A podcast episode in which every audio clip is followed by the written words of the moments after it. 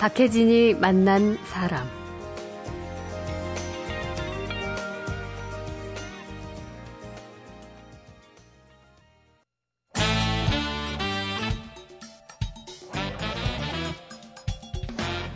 김갑수의 세상 보기. 안녕하세요. 박혜진입니다. 토요일 박혜진이 만난 사람, 문화평론가 김갑수 시인과 한 주간의 화제와 인물 얘기 나눠보죠. 김갑수의 세상 보기로 시작하겠습니다. 어서 오십시오. 네, 안녕하세요. 아, 이번 주에 너무 큰 사건이 터졌네요. 네, 예. 꽝 하고 저 망치로 이제 뭘 치듯이 예. 메가톤급 산 터졌죠. 그 언론 용어로 뭐 후폭풍이 한참 갈 것 같다 하는 전망 딱 들어맞는 건데요. 네. 오늘 우리가 이 얘기를 나누고도 이후에 이후에 계속 후속 보도를 통해서 뭐 어떻게 돌아가나 하는 얘기 있을 텐데. 그렇죠. 바로 그 베이징에서 남북 정상회담 둘러싸고 남북 간 비밀 접촉이 있었는데 북측이 네. 그 접촉 내용을 그냥 그야말로 어. 외교 관계에서는 있을 수 없는 까발리는 듯한 그 음. 내용을 그냥 다 발표를 해버린 거죠. 남북 간의 비밀 협상 그 과정 자체를 이게 처음입니다. 그러니까 예. 이면 접촉 내용을 이렇게 공개해버린 게 음. 예, 60년 역, 역사 동안에 처음이라는 거예요. 그러니까 이제는 남북 간의 아주 신랄 같은 대화의 희망이라든지 교류 가능성 자체가 완전히 차단됐다는 의미 뭐 이렇게 음. 읽혀지는 거여서 어, 뭐 그 여진이 이만저만 아니네요. 그렇죠. 근데 이제 우리가 대충 인지하고 있기로는 그동안은 남북 정상회담을 원했던 것은 오히려 북한 쪽으로 알고 있었는데. 어, 작년 후반부서부터 북한이 태도를 확 바꿨죠. 예, 예. 대화하자 이러고 아주 그렇죠. 공세적으로 나왔던 거죠. 그럼 이제 이런 상황이 발생하면 어쨌든 당분간 뭐 언제까지가 될 수 없는 기약 없는 양측의 대화 가능성은 어떻게 보세요? 그러니까 누구 때문에 이게 막혔다라는 거 갖고 서로 이제 우리 남북 당국자들이 공방을 막 벌이지 않겠습니까? 예, 예. 어, 근데 그 게 이제 이 원인 검증이 하나하나 들어간다 하더라도 결과로 음. 드러나는 거는 결국 북한이 오랫동안 주장했던 통미봉남, 예. 남하고는 접촉을 끊고 미국하고는 이제 관계를 트겠다. 뭐 이게 그대로 이제 들어맞는 북한 전략이 좀 말려드는 그 상황이 음. 돼버린다는 거죠. 예. 오바마 행정부가 최근에 그 북한한테 아주 부쩍부쩍 다가가고 있습니다. 우리 음. 쌀 지원도 하겠다. 엄청나게 전향적 태도를 보이고 있고 우리 정부는 그거에 비해서는 상당히 이제 이, 이 교류에 대해서 좀 소극적이고 육자 회담을 통해서 일, 일을 그렇죠. 처리하자 뭐 이런 입장 아니겠습니까? 예, 예. 근데 이 국민 여론을 보자면요. 어, 북한을 좀 더 압박해야 된다. 지금의 그 단절을 통해서 북한을 앞, 어, 혼나게 해야 된다는 보수적인 입장의 분들도 없지 않지만 네. 그런 분들도 사실 많이 있습니다. 그러나 네. 또 많은 분들은 남북 간 대화를 해야 된다. 음. 어, 그리고 주고받을 것이 아직 남북 간에 상당히 많다. 여지가 많다. 뭐 등등 여러 요인으로 해서 어, 남북 관계 개선을 원하는 그 의견도 상당히 많은데 네. 이번엔 뭐 우리 입장 아주 애매해져 버린 겁니다. 음. 어, 뭔가 하여튼 뒷수습이 꼭 필요한 일일 텐데 예. 어, 지금은 뭐 그 사건의 한, 한 와중에 있는 그런 음. 상태인 거죠. 참 이 정말 충격적이에요. 이 이번 이 남북 극비 접촉의 폭로 내용은 네, 스캔들성 이야기거리가 좀 안에 많이 아, 있죠. 뭐 그렇죠. 이미 보도도 많이 됐고 아실 예, 분들은 예. 아실 테지만 말이죠. 거죠. 음, 그럼 앞으로 이제 우리 정부가 어떤 입장을 취하면서 그 향후 행보를 할지 좀 지켜볼 일일 것 같고, 예. 그리고 이제 대북 접근법 같은 것도 더욱 정교하게 이번 계기로 좀 다듬어야 되지 않겠느냐 이런 시각도 좀 있는 것 같긴 해요. 그 정부 당국자를 마구 우리 쪽을 마구 몰아붙일 수만은 없지만요. 예, 예. 지금 말씀하신 대로 좀 정교한 접근이 필요하지 않겠냐 그 음. 그 얘기가 아마도 계속 크게 나오겠죠. 예. 자, 다음 화제는 뭐죠? 이것도 또 큰 뉴스인데요. 예. 이렇게 큰 뉴스만 뻥뻥 나오는지 모르겠습니다. 뉴스가 가장 많은 나라가 아닐까 싶어요. 아, 정말 하루도 조용할 데가 없는데 네. 4.27 재보선 결과로 전국은 완전히 그냥 그냥 폭풍 아닙니까? 네. 몽땅 지형도가 바뀌어가고 있는 중인데 이 진보 쪽이 이번에 통합에 합의를 한 거죠. 어, 진보 어, 민주노동당과 진보 신당이 이걸 알기 쉽게 얘기하면 예. 이정희 강기갑 권영길 편하고 노회찬 심상정 조승수 편이 한 음. 집안이 되기로 했다 이 얘기죠. 이거는 진짜 그 분당한 지 한 3년 3개월 만에 재합당이 이루어진다는 거네요. 예, 안에 이건 뭐 그 괜히 갈라진 건 아니고 예. 오랜 역사가 있는 건데 어쨌든 요두 당과 사회당은 빠지기로 했어요. 네, 어, 네. 민주노총 그리고 진보적인 시민단체 대표성을 갖는 팀, 오자 연석 회의 해갖고 올 1월부터 네. 사실 굉장히 굉장히 진통이 많았습니다. 음. 회담하고 늘 깨진 거죠. 싸우고 깨지고 싸우고 깨지고 했는데 어쨌든 큰 틀의 합의가 이루어져서 음. 어, 지금 진보 지정이 도대체 어떻게 흘러가나 관심 갖는 분들이 아, 일단 한숨 돌렸다. 네. 이런 시선을 보내고 있죠. 사실 진보 간의 통합은 요즘 대중들의 관심사예요. 그래서 음. 한편으로는 또 참 골치 아프다 이런 느낌이 드는 것도 네, 사실인데 네, 네, 그렇게 보이죠. 예, 뭔가 좀 복잡하고 사회 현실과 동떨어진 듯한 추상적인 논의가 많고 또 의외로 완고한 입장들이고 해서 말이에요. 진보라는 진영 예. 이쪽에 대해서 혹시 이해가 조금 부족하거나 혹은 관심이 덜한 분들은 음. 당장 이렇게 생각할 수가 있거든요. 이 당들 지지율 해봐야 5%또 한 당은 뭐 1.23% 나오니까 예. 당으로서의 존재감도 적고 의석수 다 합쳐도 10석도 안 됩니다. 예. 그러니까 이거 뭐 군소 정당들끼리 음. 뭐 싸우고 그러는데 뭐 이렇게 관심 갖냐 무시해버리다 이런 분들이 있는데 이거 큰 오산입니다. 그럼 왜 그렇죠? 어떤 측면에서? 아주 기본적인 얘기를 하자면요. 지금 진보 진영이라고 얘기하는 쪽은 우리 한국 사회의 모순을 가장 첨예하고 예민하게 알고 있, 음. 예, 안고 있는 그런 쪽입니다. 그래서 예. 뭔가 투쟁할 수밖에 없는 세력이거든요. 음. 이게 제도권 안으로 들어온다는 거죠. 그렇죠. 예, 이 당들이 존재함으로 해서 사회 안정이 일어나는 거니까요. 음. 또 하나 세상은 이렇게 고인물처럼 그 같은 시스템으로만 있는 게 아니란 말이에요. 저 유럽 보면 3인주의 시스템이 대부분인 훨씬 더 많거든요. 예.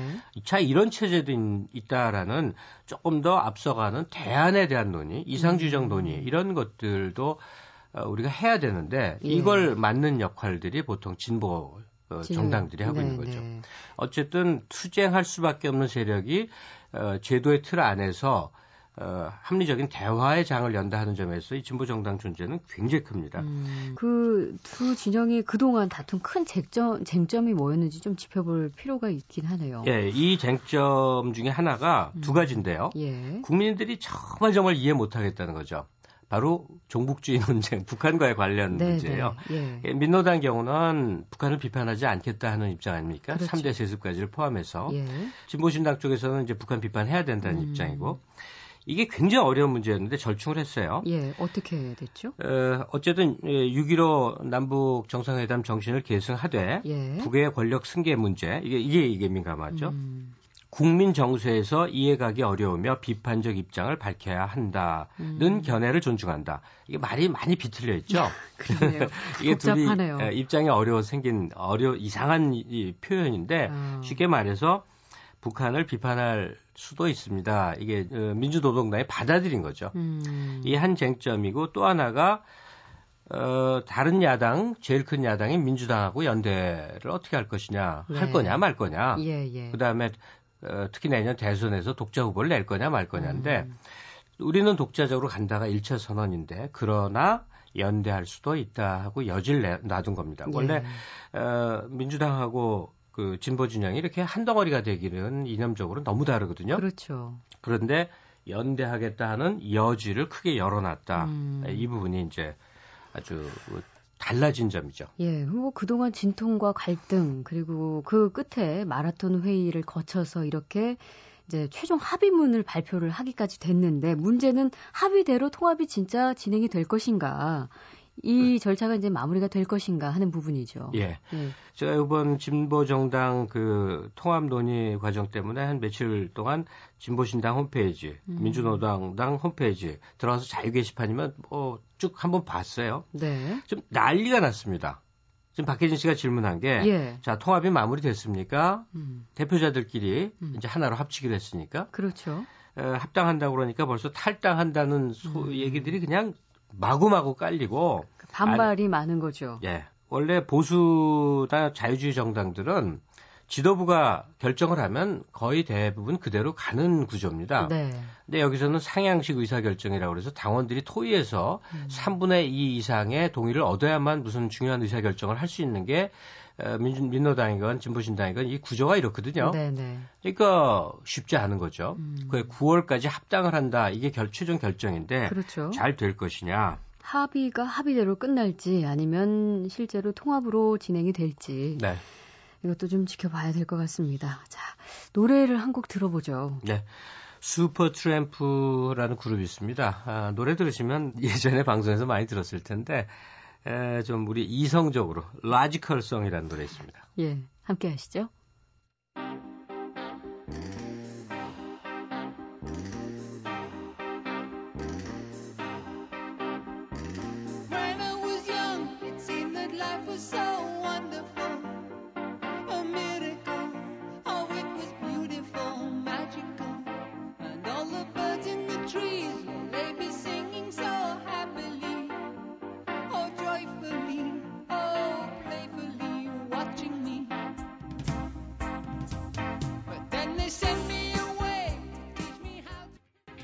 Logical Song 함께 하셨습니다.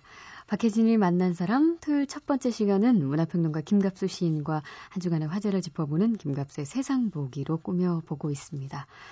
자, 다음 이야기는 이것도 역시 관심이 많이 갈 수밖에 없는 이야기네요. 휴대폰 요금. 네, 휴대폰 요금 포함해서 통신 비용, 우리가 네. 뭐 인터넷 사용하는 것까지 전반적인 거.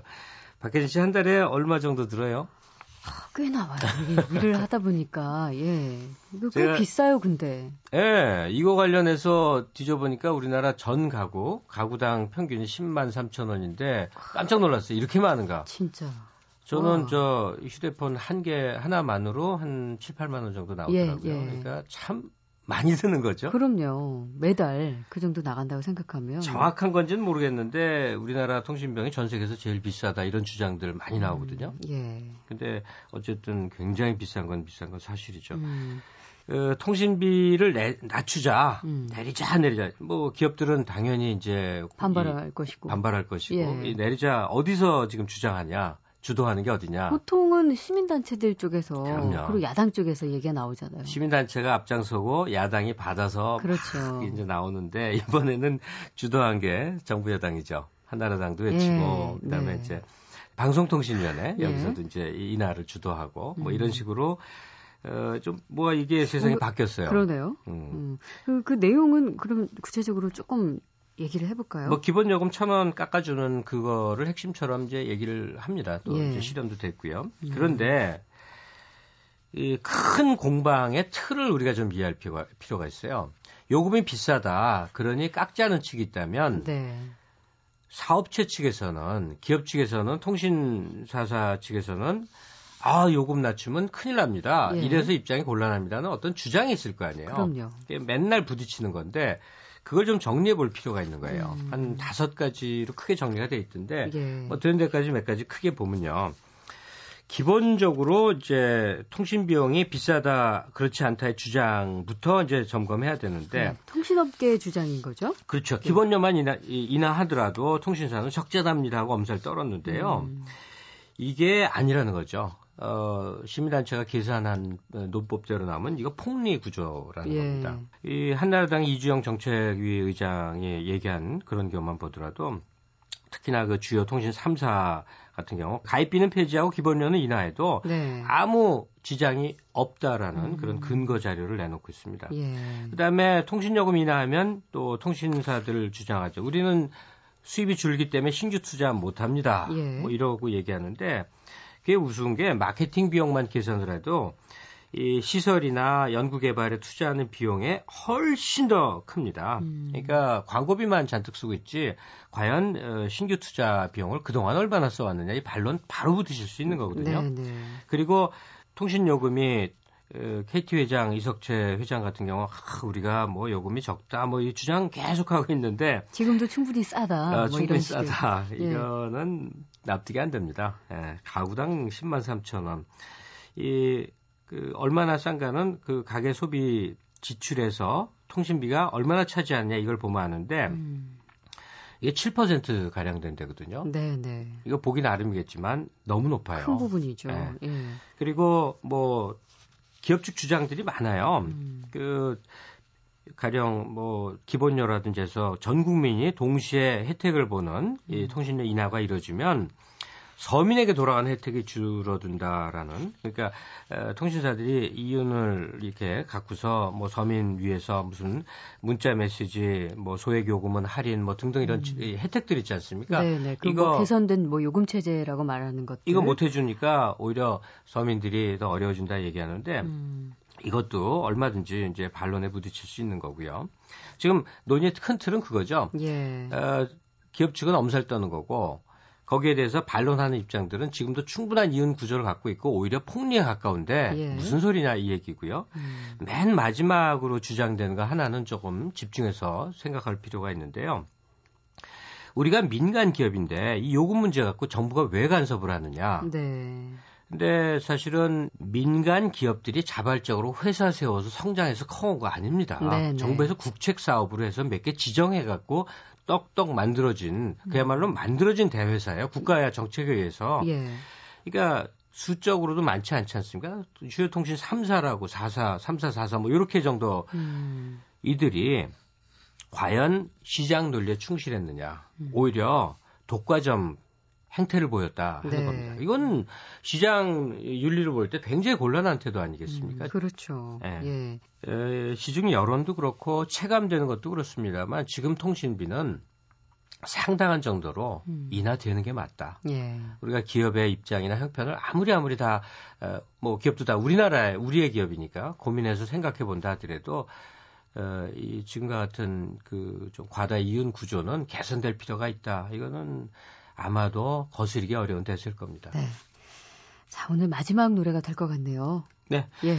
에, 샤리스 펨핀코라고 혹시 들어보셨어요? 필리핀의 아주 조그만 15살짜리 소녀가 졸지에 스타, 그것도 한국 때문에 졸지에 스타 돼서 지금 미국 무대를 완전히 휩쓸고 있습니다. 아, 그래요. 이거 예. 아주 재미있는 얘기거리인데 어, 나중에 기회 되면 얘기하기로 하고요. 예. 샤리스 펜핑코의 최근 히트곡입니다. 피라미드라는 노래 듣죠. 네, 이 노래 함께 하시면서 김갑수 시인과는 인사 나누겠습니다. 고맙습니다. 네, 고맙습니다.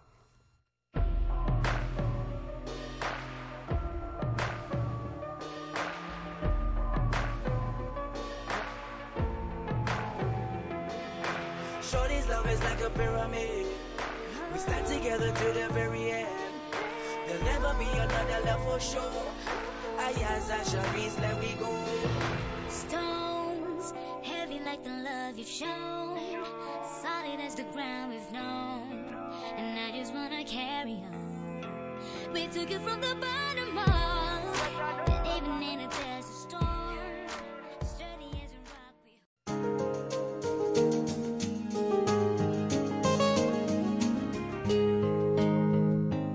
박혜진이 만난 사람 네, 늦잠 주무시고 이제 슬슬 점심 뭐 먹을까 고민하시는 많은 분들에게 아마 도움이 될 만한 그런 시간이 아닐까 자부합니다.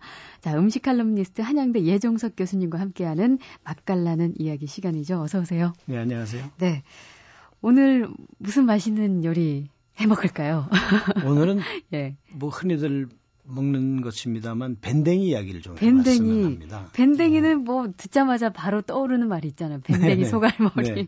근데 그 이야기는 좀 밴댕이가 들으면 좀 억울할 이야기 가아 그래요? 네. 왜요? 뭐 밴댕이가 성질이 좀 급해서 예. 그물에 걸려 올라오면 그 재분을 못 참아서 죽긴 합니다. 예. 그래서 어떻게 보면 상당히 기계가 있는 생선이라고 표현해도 어. 좋을 텐데 예. 그걸 이제 어, 소갈머리 음. 없는 걸로 치부를 했는데요. 그게 이제 보통 아. 속 좁은 사람 얘기할 때 그런 네네. 표현을 하죠, 우리가. 어떻게 보면 기계가 있는 생선이라고도 볼수 있는데. 예. 근데 이제 다른 그 생물학적으로 보면 네. 이 밴댕이 내장이 몸집에 비해서 유난히 작다고 그래요. 아. 네. 그렇기 때문에 해부학적 의미에서는 속이 좁다는 표현은 틀린 말은 아니라는 그러네요. 얘기겠습니다. 예. 그 근데 이름이 그렇게 뭐랄까요?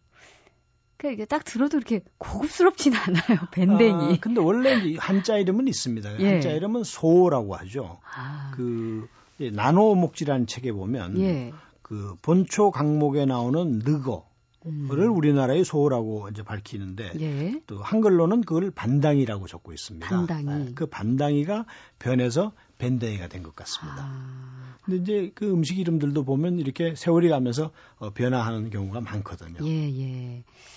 어, 밴댕이가 지금 제철인가요? 제철입니다. 그 5월 살이에 잡은 밴댕이는 농어하고도 안 바꾼다고 하는 음, 말이 있거든요. 그 정도로. 이제 농어가 사실은 그 여름철 생선의 왕자라고 볼 수 있는 예. 고급 생선이고 맛있는 생선이죠. 음. 어, 이제부터가 제철인데 일식집에 가면 굉장히 비쌉니다. 예. 그런 농어하고도 안 바꿀 정도로 맛이 있는 어, 음. 어, 생선이다 그런 뜻이죠. 예. 그래서 음력 5, 6월에 이제 잡히는 밴댕이는 아주 씨알이 굵고 네. 어, 기름기가 많습니다. 음. 그래서 참그 어, 맛이 있는 생선이죠. 예. 이제 지금부터 그 철이 다가오고 있습니다. 예, 예.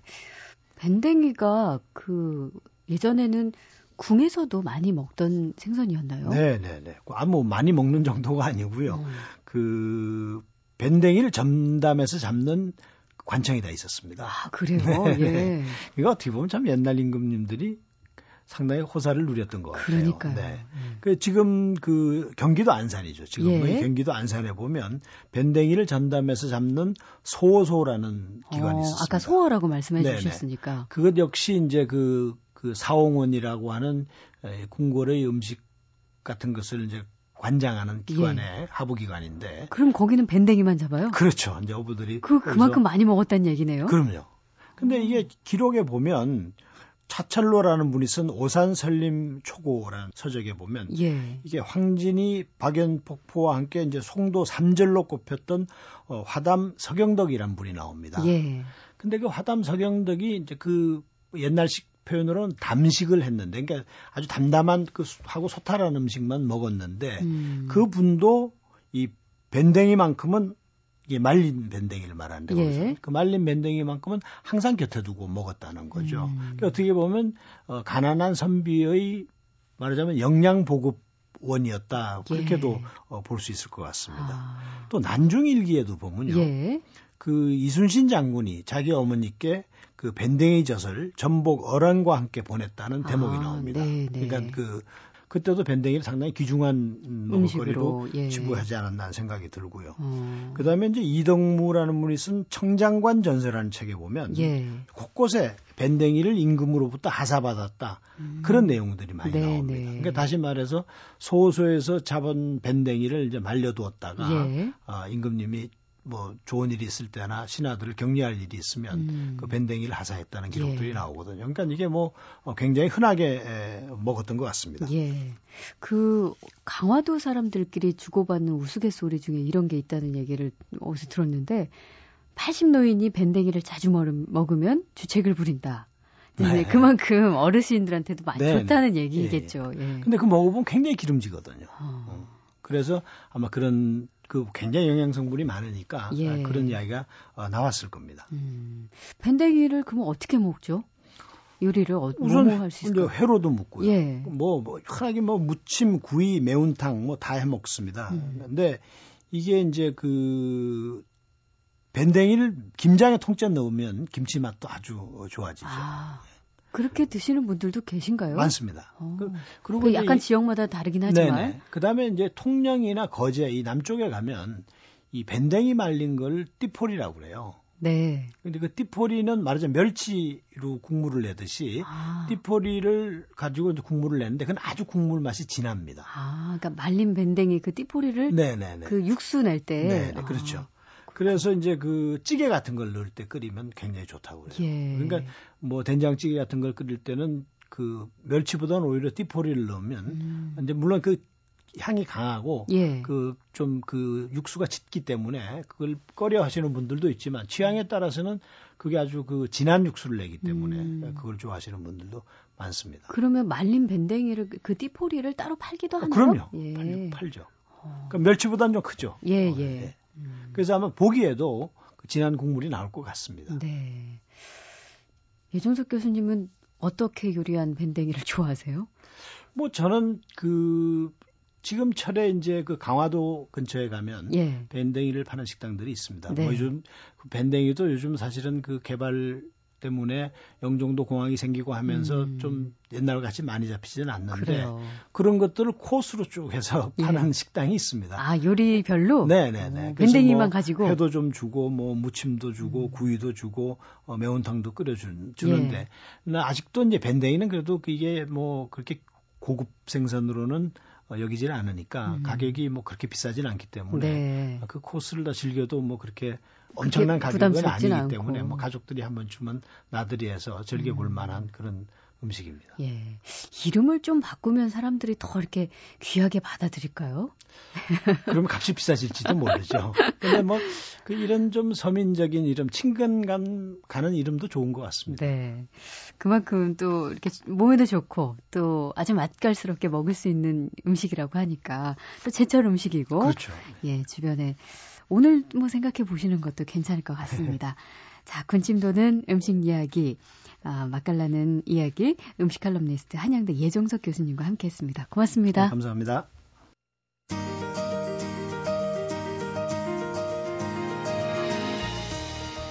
박혜진이 만난 사람 오늘 순서는 여기까지입니다. 저는 다음 주 월요일에 다시 찾아뵐게요.